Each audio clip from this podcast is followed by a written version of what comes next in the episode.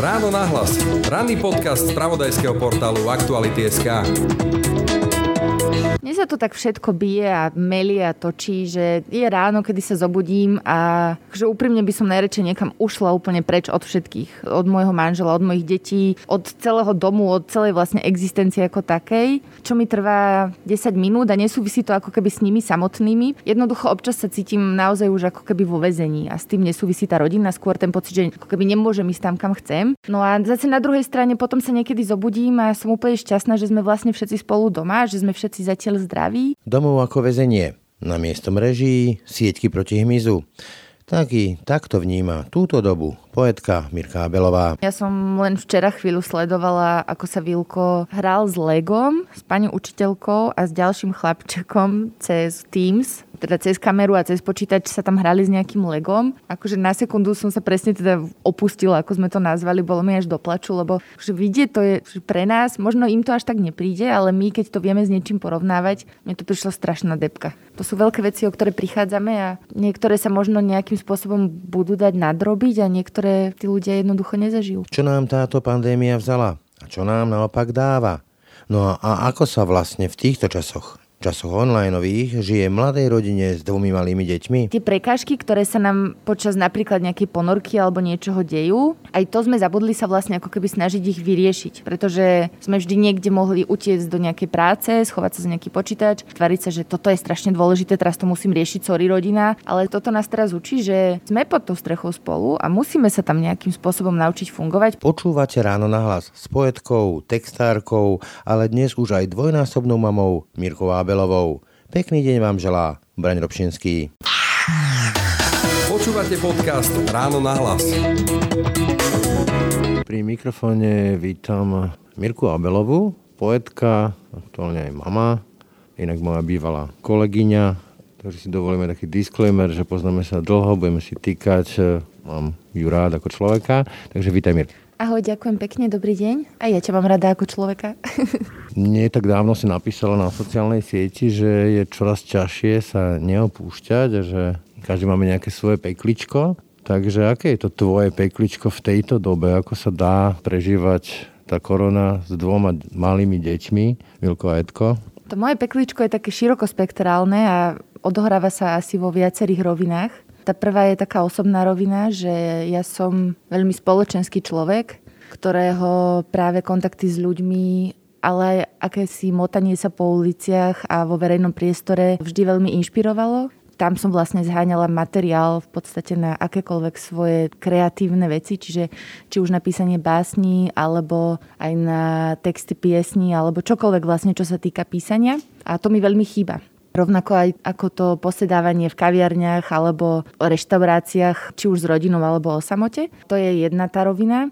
Druhá rovina je taká tá, tá rodina, by sa dalo povedať, že v podstate tým, že sme momentálne všetci doma zatvorení, teda ja, manžel, aj naše dve deti, dome v uzavretom priestore a manžel musí pracovať cez týždeň, je to asi niečo, čo pozná mnoho ďalších rodičov. Taká ponorka. Nemáme ponorku v tom zmysle, že by sme si liezli na nervy, skôr tým, že to jedno dieťa je ešte bábetko a vyžaduje si teraz čoraz viac pozornosti. Takisto zase ten starší chlapec Vilko ten má 3,5 roka a nechodí do škôlky, čiže on je tiež zvyknutý na nejaký svoj štandard pozornosti a manžel musí pracovať, čiže pomáhať mi s nimi môže možno v čase obedu alebo potom večer, keď akože dorobí. Ale tie deti samozrejme to nevnímajú, že ten otec sedí v práci, pretože je stále doma s nami a tiež s ním chcú nejakú interakciu, tiež sa s ním chcú rozprávať, hrať, čokoľvek. Čiže toto je taká akože ťažšia rovina v tom, že musíme sa snažiť ani neviem, ako to vlastne povedať. Proste manžel musí robiť a ja sa musím starať o deti, popri tomu sa musím starať o domácnosť a...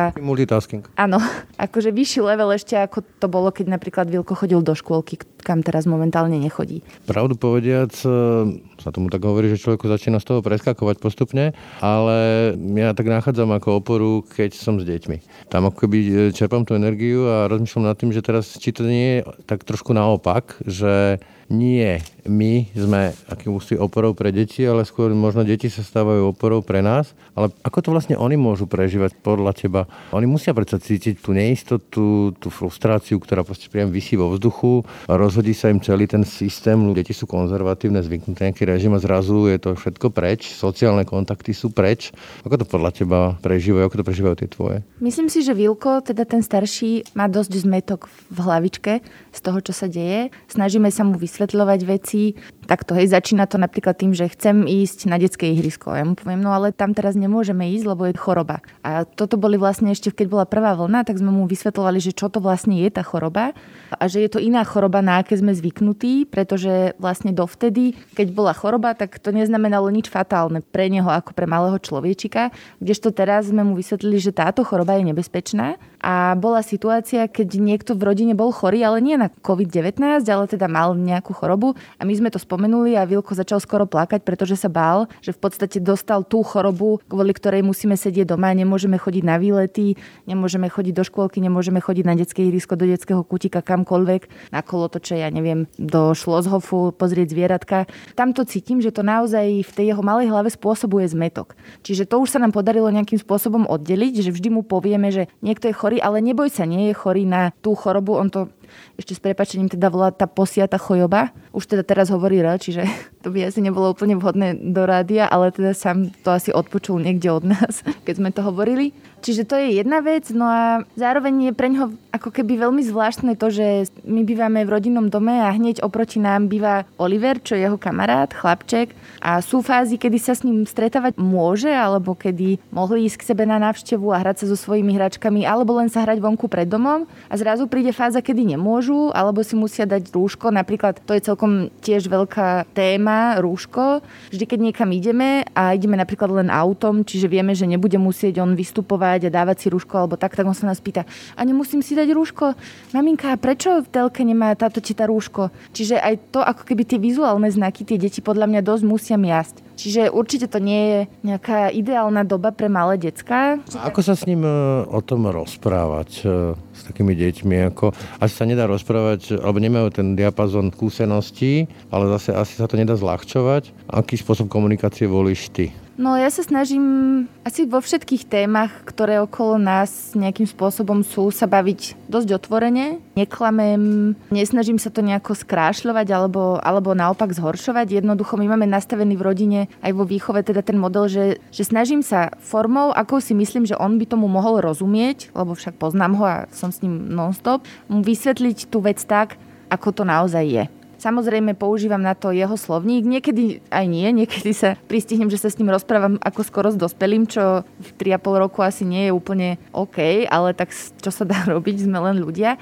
Čiže snažíme sa s ním rozprávať tak, ako to je, vysvetľovať mu veci, veľa sa o tom rozprávať a zatiaľ zdá sa, že tomu rozumie. No. Vrátim k tomu úvodnému citátu tvojmu, alebo teda parafráze na citát, že človek sa začína opúšťať. Máš to aj ty tak, že keď je naozaj zlé, tak človek čerpa tú energiu tých detí a nie akoby naopak? Naopak, že oni by mali čerpať od nás? Mne sa to tak všetko bije a melie a točí, že je ráno, kedy sa zobudím a že úprimne by som najradšej niekam ušla úplne preč od všetkých. Od môjho manžela, od mojich detí, od celého domu, od celej vlastne existencie ako takej, čo mi trvá 10 minút a nesúvisí to ako keby s nimi samotnými, pretože naozaj u nás nie je tá ponorka v zmysle, že by sme na seba štekali, boli na seba, neviem, zlí alebo niečo, ale jednoducho občas sa cítim naozaj už ako keby vo väzení a s tým nesúvisí tá rodina mňa skôr ten pocit, že ako keby nemôžem ísť tam, kam chcem.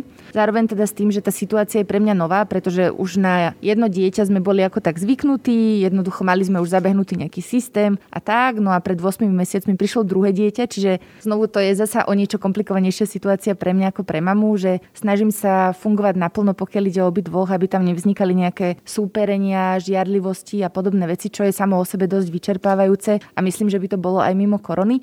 No a zase na druhej strane potom sa niekedy zobudím a som úplne šťastná, že sme vlastne všetci spolu doma, že sme všetci zatiaľ zdraví a že sa môžem hrať s deckami, že po mne lezie mi po hlave mladšie bábetko, staršie mu 58 krát opravujem spadnutú dráhu pre vláčiky. Čiže áno, niekedy tú energiu čerpáme z detí, ale niekedy úprimne, akože nemyslím si, že by to bolo OK, keby som povedala, že to tak nie. Mám naozaj chuť aj utiec niekam preč. Ale a... sa vrátiť teda samozrejme. Aby to nevyznelo, že, že by som chcela opúšťať rodinu. Jednoducho naozaj, niekedy by som len zdrhla na hodinu alebo, alebo na dve hodiny niekde si sadnúť na pláž, keby to šlo a potom sa naspäť by som sa teleportovala naspäť do svojho domu. Ty si, ako ťa poznám, alebo volá si vždy taký pomerne až divoký človek, na druhej strane si mala veľmi dobrý vzťah a máš veľmi dobrý vzťah s rodičmi a keď sa vrátim k tým malým deťom, tak ihriska nie sú, tie kontakty sociálne detí nie sú, oni potrebujú ešte také vyslovene, že dotykové kontakty v tom veku, dvoch, troch, štyroch, piatich, môj syn má 9 a ešte stále potrebuje sa mojkať neustále. Toto všetko je preč. Ako sa to dá nahradiť? A ako to môže vplývať na tie deti? No to, ako to na ne bude vplývať, to sa asi ukáže až časom. Ja si zase myslím, že napriek tomu, že to je momentálne pre ne dosť nepríjemné obdobie, že deti sú takí malí bojovníci, že oni sa zase nenechajú úplne len tak niečím zlomiť. Spamätali sa z oveľa väčších ako keby nepríjemností, nemyslím tie moje, ale deti vo všeobecnosti, ako nejaká korona, čiže oni si tam stále ten svoj nejaký super pohľad na svet asi zachovávajú, čiže zase úplne by som to tak tragicky nevidela, ale určite to nejaký vplyv na ne mať bude. My sa občas smejeme s mužom, že takí malí asociálikovia z nich možno vyrastú, pokiaľ sa to rýchlo nezmení. Chodom tiež ti stále krádnu mobil, aby aspoň takto udržiavali nejaké kontakty? Áno, my volávame pravidelne s babkou a s detkom, vlastne s babkami a s detkami cez Messenger. Dokonca Vilko sa už tam naučila nejaké hry s nimi hrať, že sa tam menia nejak nejak tvár sa ti zmení a, a neviem čo. Nekradne nám ho stále, ale áno, deje sa toto. A teraz vlastne máš kvôlku cez počítač, čo je celkom vtipné, ale to sú vždy také len že polhodinové záležitosti, že aby nezabudli na seba s pani učiteľkami a raz za čas sa tam pripojí aj nejaký spolužiak. Čiže toto tam je, ale som zabudla, čo si sa ma pýtal. Ty si človek slova, však píšeš poéziu od mladosti. Už som si spomenula, ty si sa pýtal vlastne, že ako sa to dá nejakým spôsobom nahrať. Nahrať, áno, hej. Myslím si, že to mojkanie tak, to aj tak prebiehalo v rámci toho úzkeho kruhu rodiny, čiže to nie je až taký problém. Ako sa dajú nahradiť tie rôzne aktivity? Myslím si, že pokiaľ má dieťa súrodenca, je to výhoda, lebo nestratí úplne že nejaký sociálny kontakt. Tie všetky lekcie, aj pozitívne, aj negatívne, dostáva práve od toho súrodenca. A pokiaľ ide o to, že no, u nás je to dosť drina robiť to tak, aby sa deti nezačali nudiť a zároveň aby napredovali nejakým spôsobom. Čiže ja stále vymýšľam nejaké aktivity, objednávame plastelínu, objednávame prstové farby, chodíme do prírody. Teraz najnovšie obľúbená hra je, že sa hráme na táborakovanie, čiže na stanovanie a tak, že sme si vyrobili vlastne z papiera oheň, Vyrobili sme si zo súdu, taký súdok drevený dostal muž na Vianoce, v ňom mal nejakú kozmetiku, čiže to je súd, v ktorom máme akože z farebných papierov urobený oheň, opekáme si, ja potom spievam nejakú hroznú pesničku na detskej gitare, máme v detskej stán a Vilko tam vždy dotrepe periny, takže sa hráme, že to je spacák. Čiže je to také akože o takých kreatívnych hrách, že vymýšľať stále niečo, aby to tie decka bavilo a zároveň aby neskončili pri počítači alebo pri telke, aj keď samozrejme aj tá telka u nás fičí. Keď sa ešte vrátim teda k tým uh, online komunikáciám, ty si človek slova, hovorím, píšeš básne od mladosti. Vie nahradiť takáto komunikácia tu face to face, ako všetky tie nonverbálne veci, ktoré v tej komunikácii si už len tá vône a vôbec všetko, to tam absentuje a povedzme, že tie deti v tom vyrastajú a to, to, to sa im stáva primárnym spôsobom komunikácie. Mňa to trochu desí. Úplne s tebou súhlasím. Ja som len včera chvíľu sledovala, ako sa Vilko hral s Legom, s pani učiteľkou a s ďalším chlapčekom cez Teams alebo cez Google. Aplikáciu. Cez nejakú aplikáciu proste, že teda cez kameru a cez počítač sa tam hrali s nejakým legom. Akože na sekundu som sa presne teda opustila, ako sme to nazvali, bolo mi až doplaču, lebo že vidieť to je že pre nás, možno im to až tak nepríde, ale my keď to vieme s niečím porovnávať, náš dlhší život ako je ten ich, mne to prišla strašná depka ako sa tam ona snažila upútať ich pozornosť, lebo samozrejme tie deti, ešte keď ich máš pri sebe, tak to vieš zvládnuť, ale akože pozerať sa na nejaký monitor, kde jedného tam ani poriadne nevidíš, lebo sa tam neviem, čo tam robí v tej obývačke. Pani učiteľka sa tam naozaj snažila ich zaujať nejakou hrou. Teraz Vilko si tam s tými autičkami ukazovali si tam cez kameru autičky. Keď prestane baviť, tak jednoducho sa vypne. Povie mi, že už ich chcem vypnúť maminka pred nimi. A ja, že Vili, ešte chvíľku, ešte sme sa nerozlúčili a tak. Akože bolo to naozaj presne včera som si to uvedomila, že ty kokos, toto je fakt depka. Proste, že deti sa hrajú s legom cez, cez kameru na počítači, že fakt. Čiže ja dúfam, že sa to už veľmi rýchlo zmení toto celé. Aj keď paradoxne tá vakcína napríklad, ktorá zatiaľ je a všetci sa už nevieme dočkať, kedy sa ňou zaočkujeme, alebo teda podľa mňa tá príčetnejšia časť ľudí sa už nevie dočkať, tak tie deti sú stále z toho ako keby vyňaté, lebo tá vakcína nie je zatiaľ vhodná pre ne. Čiže tam hrozí, že im to bude trvať ešte dlhšie, pokiaľ sa nerozhodneme ako rodičia to risknúť všetci, že veď zvládnu to asi lepšie ako my. No, ale tá predstava je pre mňa dosť desivá. Čo teda v tomto obraze toho rodinného života podľa teba z tejto doby vyplynie, alebo, alebo čo nám to dalo, čo nám to vzalo? Ešte v tej prvej vlne som to vnímala tak dosť romanticky. Nová skúsenosť? Nová skúsenosť, zároveň teda to, že manžel bol doma Jednoducho je to iné. V tom čase si s ním Vilko naozaj vylepšil ten vzťah, lebo sa mu to strašne rátalo, že je od rána do večera s nami, že ten obec si môžeme dať spolu. Vtedy mi to prišlo naozaj, že to, čo bolo ako keby, čo som si uvedomila, že, že sme dopustili tým rýchlým a neviem akým životom založeným na tom, že proste potrebujeme peniaze a fungovať a tak, že sme dopustili vlastne ako keby to vzdialenie sa od rodiny. Čo viem, že možno nie je úplne, alebo že to je proste prirodzený dôsledok toho, hej, že kam sa celá spoločnosť uberala a uberá. Na druhej strane si myslím, že to bola ako keby škoda alebo chyba. Možno, že aj to sa máme naučiť z tohto, čo sa teraz deje, že pre väčšinu z nás je tá rodina veľmi dôležitá a zabudli sme na to alebo možno aj tie prekážky, ktoré sa nám počas napríklad nejakej ponorky alebo niečoho dejú, aj to sme zabudli sa vlastne ako keby snažiť ich vyriešiť. Pretože sme vždy niekde mohli utiecť do nejakej práce, schovať sa za nejaký počítač alebo za čokoľvek, tvariť sa, že toto je strašne dôležité, teraz to musím riešiť, sorry rodina, ide o peniaze, ide o život. Ale zároveň ako keby toto nás teraz učí, že sme pod tou strechou spolu a musíme sa tam nejakým spôsobom naučiť fungovať, pokiaľ, pokiaľ sa nebavíme o extrémoch samozrejme, hej, ak sa nerozprávame. No svojho času psychiatr háš to nehádate sa v kuchyni, lebo tam je priveľa ostrých nástrojov.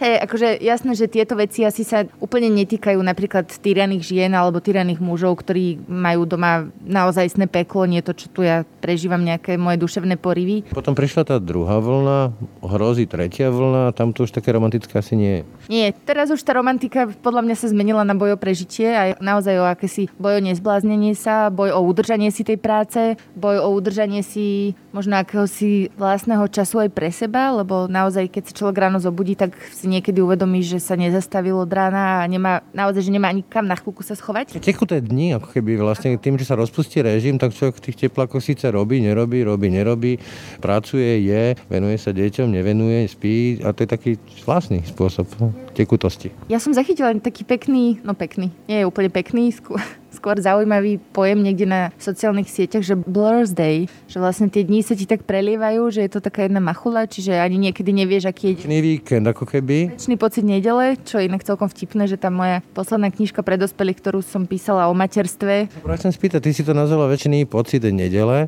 Ty to tak vnímaš, že vlastne s tými deťmi to je ako asi väčšiná nedela? Áno, pretože u mňa nedela má ako keby dve také konotácie. Jedna je teda tá, že... Obeda kostol? no to nie.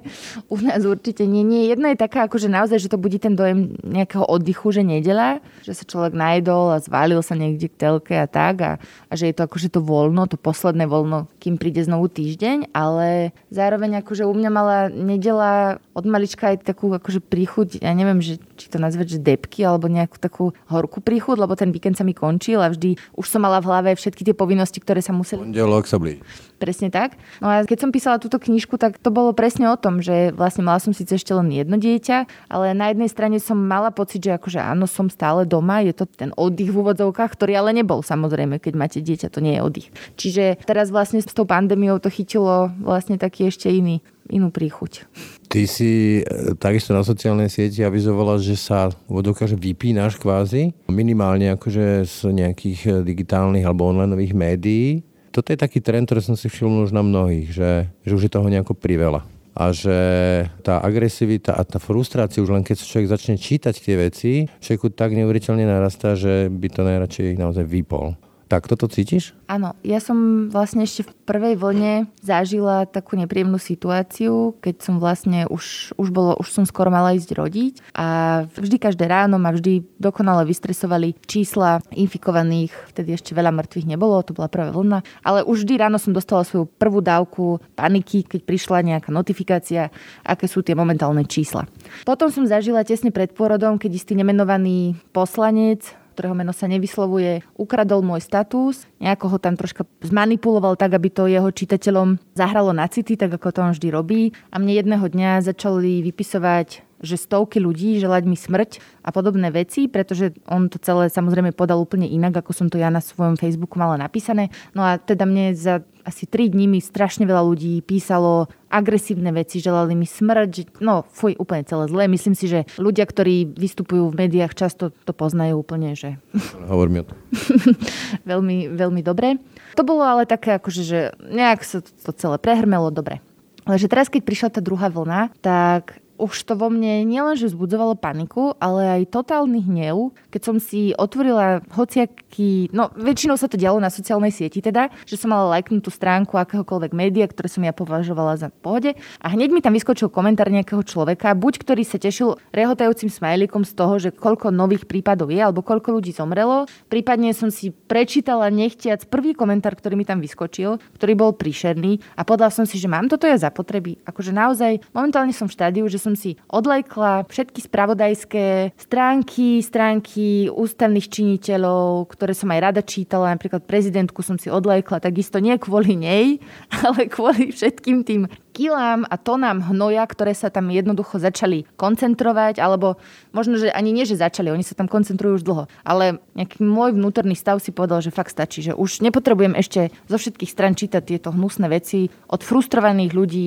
ktorí... Mi napadá, že vlastne, toto bolo tiež veľmi často, som si všimol, že keď nejaký umelec, ty si poetka, sa posťažoval, alebo si skonštatoval, že sa mu nedarí až tak ako predtým, lebo samozrejme tie možnosti sú úplne kvôli tým protiepidemickým opatreniam mizivé. No tak aby ste všetci sme išli dokladať niečo do Lidla a vlastne predali všetky tie neuveriteľné kabelky, ktoré nosíme a podobne. S tým sa tiež si stretla. Ja osobne som sa s týmto nestretla, ale ja som ani nepatrila úplne k ľuďom, ktorí by sa nejako stiažovali. Súvisí to asi s tým, že ja som, akože poézia nie je oblasť, z ktorej by sa dalo vyžiť. To skôr, skôr toto je celkom zaujímavé, že mňa pobavilo ako teraz, keď bola na inaugurácii prezidenta tá mladá 22-ročná poetka, ktorá čítala báseň, tak akože som zachytila niekde také, že no viete si to predstaviť u nás, alebo tak, akože ja neviem, že by, som, že by sa teraz zrazu začali všetci pohoršovať nad tým, že si to tu nevieme predstaviť, že poézia, tu sa dlhé roky kašla na poéziu a na ľudí, ktorí píšu. Jediný, kto nám ako tak pomáha, je Fond na podporu umenia, ale akože úprimne ani v novinách, ani nikde básnici so svojou tvorbou nejako extra priestor nedostávajú. čudní ľudia, áno. Akože áno,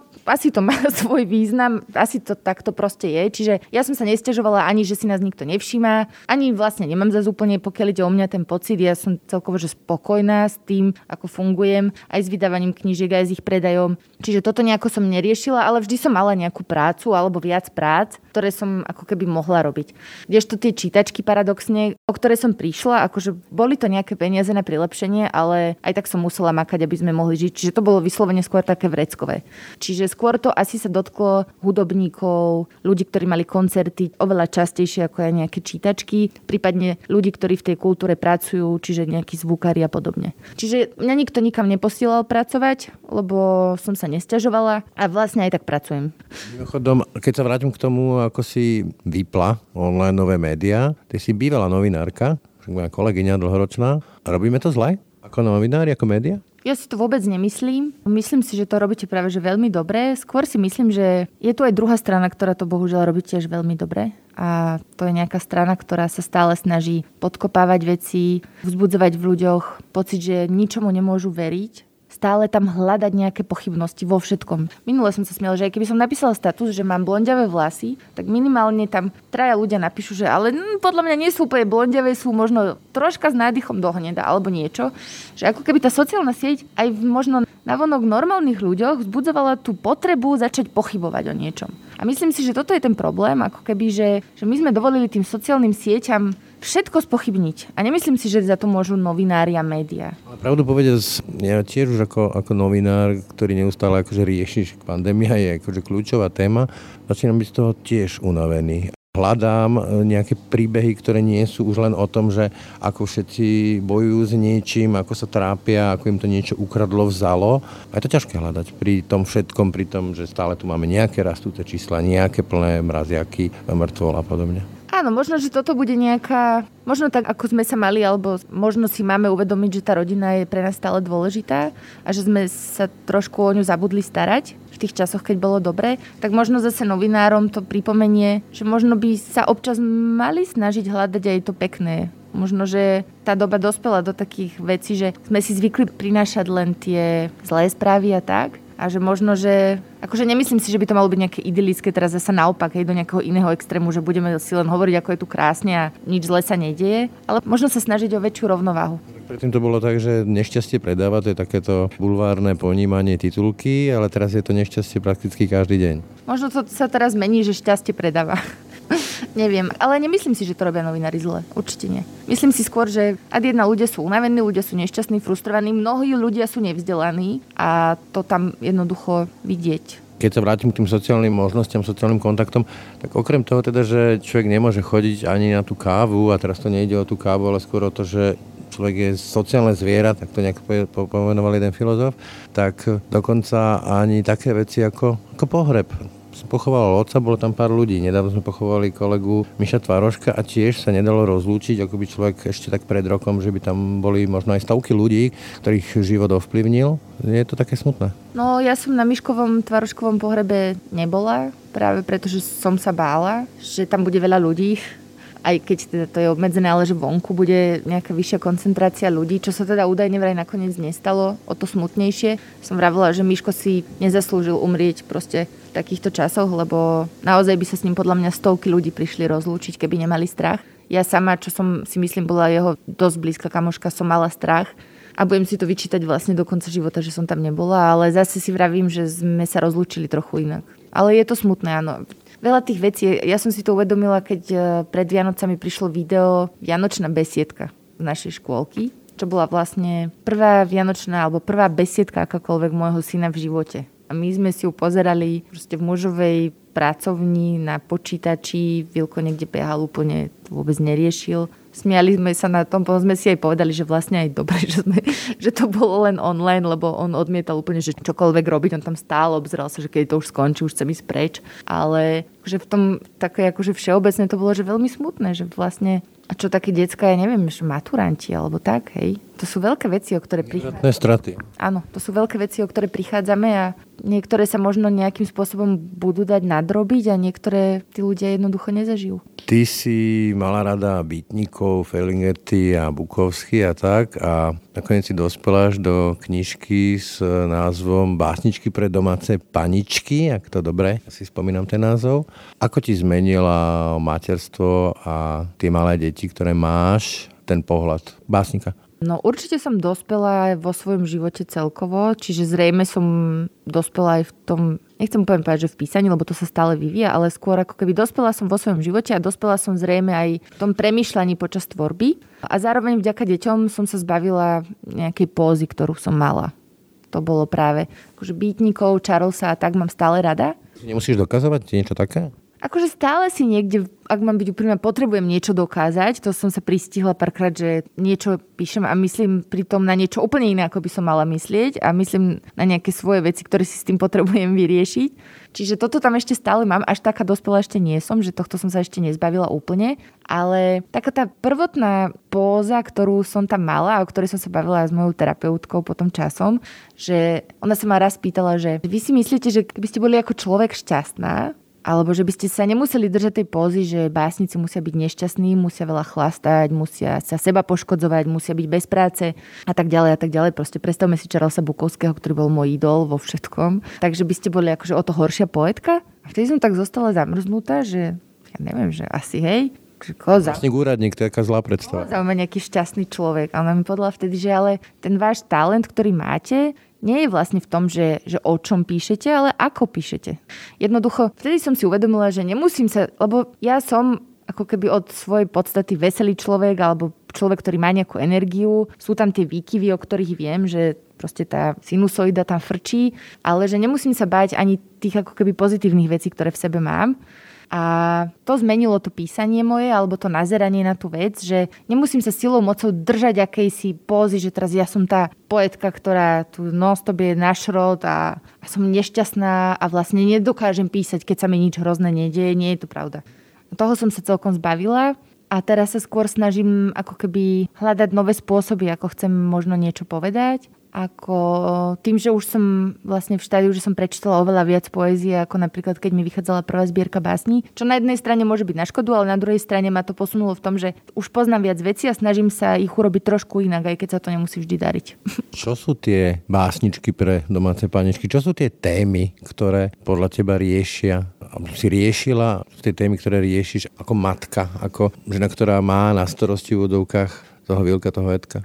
No, básničky pre domáce paničky to bola knižka predposledná, to som ešte nebola matka práve, ale začala som si uvedomovať akúsi radosť toho, že som sa pohybovala v domácnosti a dobrovoľne, že ma zrazu bavilo umývať riad, alebo sa starať o domácnosť, alebo s bíjačkou bombardovať našu kuchyňu, ktorú sme chceli prerobiť a tak, že to bolo chvíľu taký fajn pocit, že asi som si začala uvedomať, že už by som sa chcela nejako usadiť. Potom prišiel väčší pocit v nedele, kde som vlastne zistila, že Ježiši Kriste, že veď byť matkou to je to je brutálna drina, to vôbec nie je, že... Time job na 24 hodín 7. Že sa niekde odfotím s babetkom a šupnem to na sociálnu sieť, že hej, hej, hej, to je zlaté, ale jednoducho to je fakt masaker je to zároveň spojené, pokiaľ to chcem robiť dobre s nejakým seba vzdelávaním a seba rozvojom a, a spoznávaním hlavne samého seba a svojich reakcií a svojich limitov a hraníc. Takže vtedy som vlastne písala o tom materstve a tak. A teraz už ale samozrejme zase by bolo o čom písať ako matka, lebo mám druhé dieťa, zase prichádza veľa nových podnetov a situácií, ktoré som ešte nikdy v živote nezažila. Ale snažím sa ako keby vrátiť zase k nejakým iným témam už, a možno tie deti tam mať len tak okrajovo. Nechcem teraz nejakú svoju kariéru stavať na tom, že mám deti. Mimochodom, niekedy v tom čase tých e, básničiek som si tak uvedomil, ako chlap, ako muž, že pod takým tlakom sú ženy, povedzme v tom veku, čo 28, 29, 30 a teraz celé to ich široké príbuzenstvo, kamaráti a kamaráti sa pýtajú, no tak kedy už zamiestite, kedy už akože bude nejaký malý alebo malá a vôbec neriešili, či to má nejaký dôvod, nemá nejaký dôvod a vlastne čo ich do toho je. Tento tlak asi poznáš. Áno, samozrejme, že ho poznám. Aj myslím, že neviem, či aj v paničkách, ale aj vo väčšom pocite nedele som to myslím nejako riešila. Ale hlavne to bolo naozaj nepríjemné. Že možno aj Možno to aj trochu urychlilo veci. Napríklad pokiaľ ide o svadbu, že my sme sa teda s Rádkom zobrali až keď mal Vilko rok.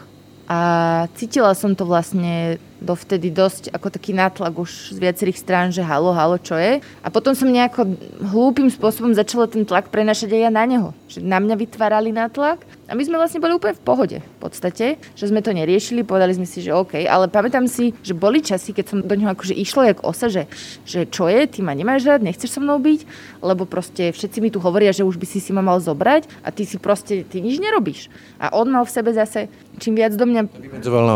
On mi raz povedal, že vieš čo, veď ja keby som ťa aj chcel požiadať o ruku, ja to nemám ako spraviť, lebo to každý druhý deň počúvam z nejakej strany a to už by asi nebolo prekvapko, potom by si zase bola naštvatá, že som ťa určite požiadal o ruku preto, že všetci nám to tu hovoria. Vtedy som sa tak spamätala, že ty brďo, fakt, že halo, že kľud, že nepodliehajme tomu tlaku. A naozaj ten, bolo obdobie, keď ten tlak bol veľmi silný a akože môj muž chudák to počúval asi každý druhý deň a nie len odo mňa teda, ale od všelikoho. Až sa potom naštval a požiadal ma o ruku tak, že som bola s najmasnejšími vlasmi, totálne špinavých, smradlavých teplákoch. Ale prekvapená. Ráno sme sa totálne pohádali, lebo ja som chytil nejaký záchvat kvôli dieťaťu, že neviem čo, on išiel do roboty. Tresli sme proste dvermi a rev, neviem čo. A cez obed prišiel už bol kľud, už som sa vydýchala ja aj on a pozerám, že čo tu chce vlastne, lebo vtedy nemal prísť cez obed. No a vtedy ma požiadalo ruku a bolo to úplne, že najväčšie prekvapenie sveta, ale teda vyzerala som pri tom dosť príšerne. No ale to bol vlastne ten jeho message, ktorý mi chcel dať, že on ma požiadal ruku vtedy, keď on to uzná, alebo keď proste on bude mať ten pocit, že je ten správny čas a je úplne jedno, ako pri tom budem vyzerať, že ma má rád takú, ako som, aj keď mám najhnusnejšie tepláky a najmasnejšie vlasy. Takže to bol brutálny dojak. No. Hovorím, sme v nejakej druhej vlne, už sa tu hovorí o tretej vlne, ale skúsme si to tak naprojektovať, však si básnik, čo je to, keď to celé opadne a opäť budeme v úvodzovkách, že slobodní, čo urobíš ako prvé? Aj, bože, neviem. neviem, ako budem zrazu, keď budem... Minule som presne nad týmto rozmýšľala že buď bude totálna Sodoma Gomora, že všetci ľudia sa zbláznia a všetci začneme teraz chodiť do podnikov a cestovať a neviem čo, alebo budeme takí v šoku zrazu z tej znovu slobody, že nebudeme vedieť nejakým spôsobom uchopiť a čiže možno neurobím vôbec nič špeciálne. Čiže nemáš nič také, že za odmenu? Neviem, akože strašne mi chýba cestovanie ešte vlastne v časoch, keď iní ľudia naposledy mohli ísť na dovolenku, ja už som bola veľmi tehotná a už to nebolo úplne OK. Veľmi mi chýba more, naozaj. More je pre mňa veľmi silná energia a viem z neho načerpať veľmi veľa sily na následujúci čas to mi chýba, čiže nebude to úplne, že prvá vec, že sa zoberieme a ideme k moru teraz celá rodina, ale bude to vec, nad ktorou začnem teda naozaj premyšľať, plánovať ju, zarábať na ňu nejaké peniaze a tak. Ale ja neviem, asi pôjdem na ihrisko s deťmi nakoniec, alebo sa pôjdeme prejsť z nejakého nákupného centra, lebo deťom bude chýbať nejaký kútik. Myslím si, že nejaké moje veľké plány asi. Vlastne asi ani nemám plány. Stretím sa s kamošmi so všetkými. To poučenie z tej pandémie je, že si nerobme veľké plány, lebo nevieme, ako to dopadne. Áno, je to srandovný čas, že možno to bude v niečom takom, že zrazu tá sloboda príde. Akože najviac by som sa bála toho, že zrazu tu sa nám tá sloboda vráti a my zostaneme za sekundy v tých svojich nesociálnych životoch, tých bublinách a nebudeme sa vedieť už nejako prepojiť alebo čo. Ale potom zorganizujem veľkú žurku u nás na zahrade s veľa prosekom a žrádlom a minimálne tie naše bubliny sa prepoja. Toľko Mirka Abelová, díky za rozhovor. A ja ďakujem za pozvanie, že ste to vydržali počúvať. Ráno nahlas. Ranný podcast z pravodajského portálu Aktuality.sk. Tak to už bolo z dnešného rána na hlas. Skutočne všetko. Pekný deň a pokoj v duši pre Braň Robšinský.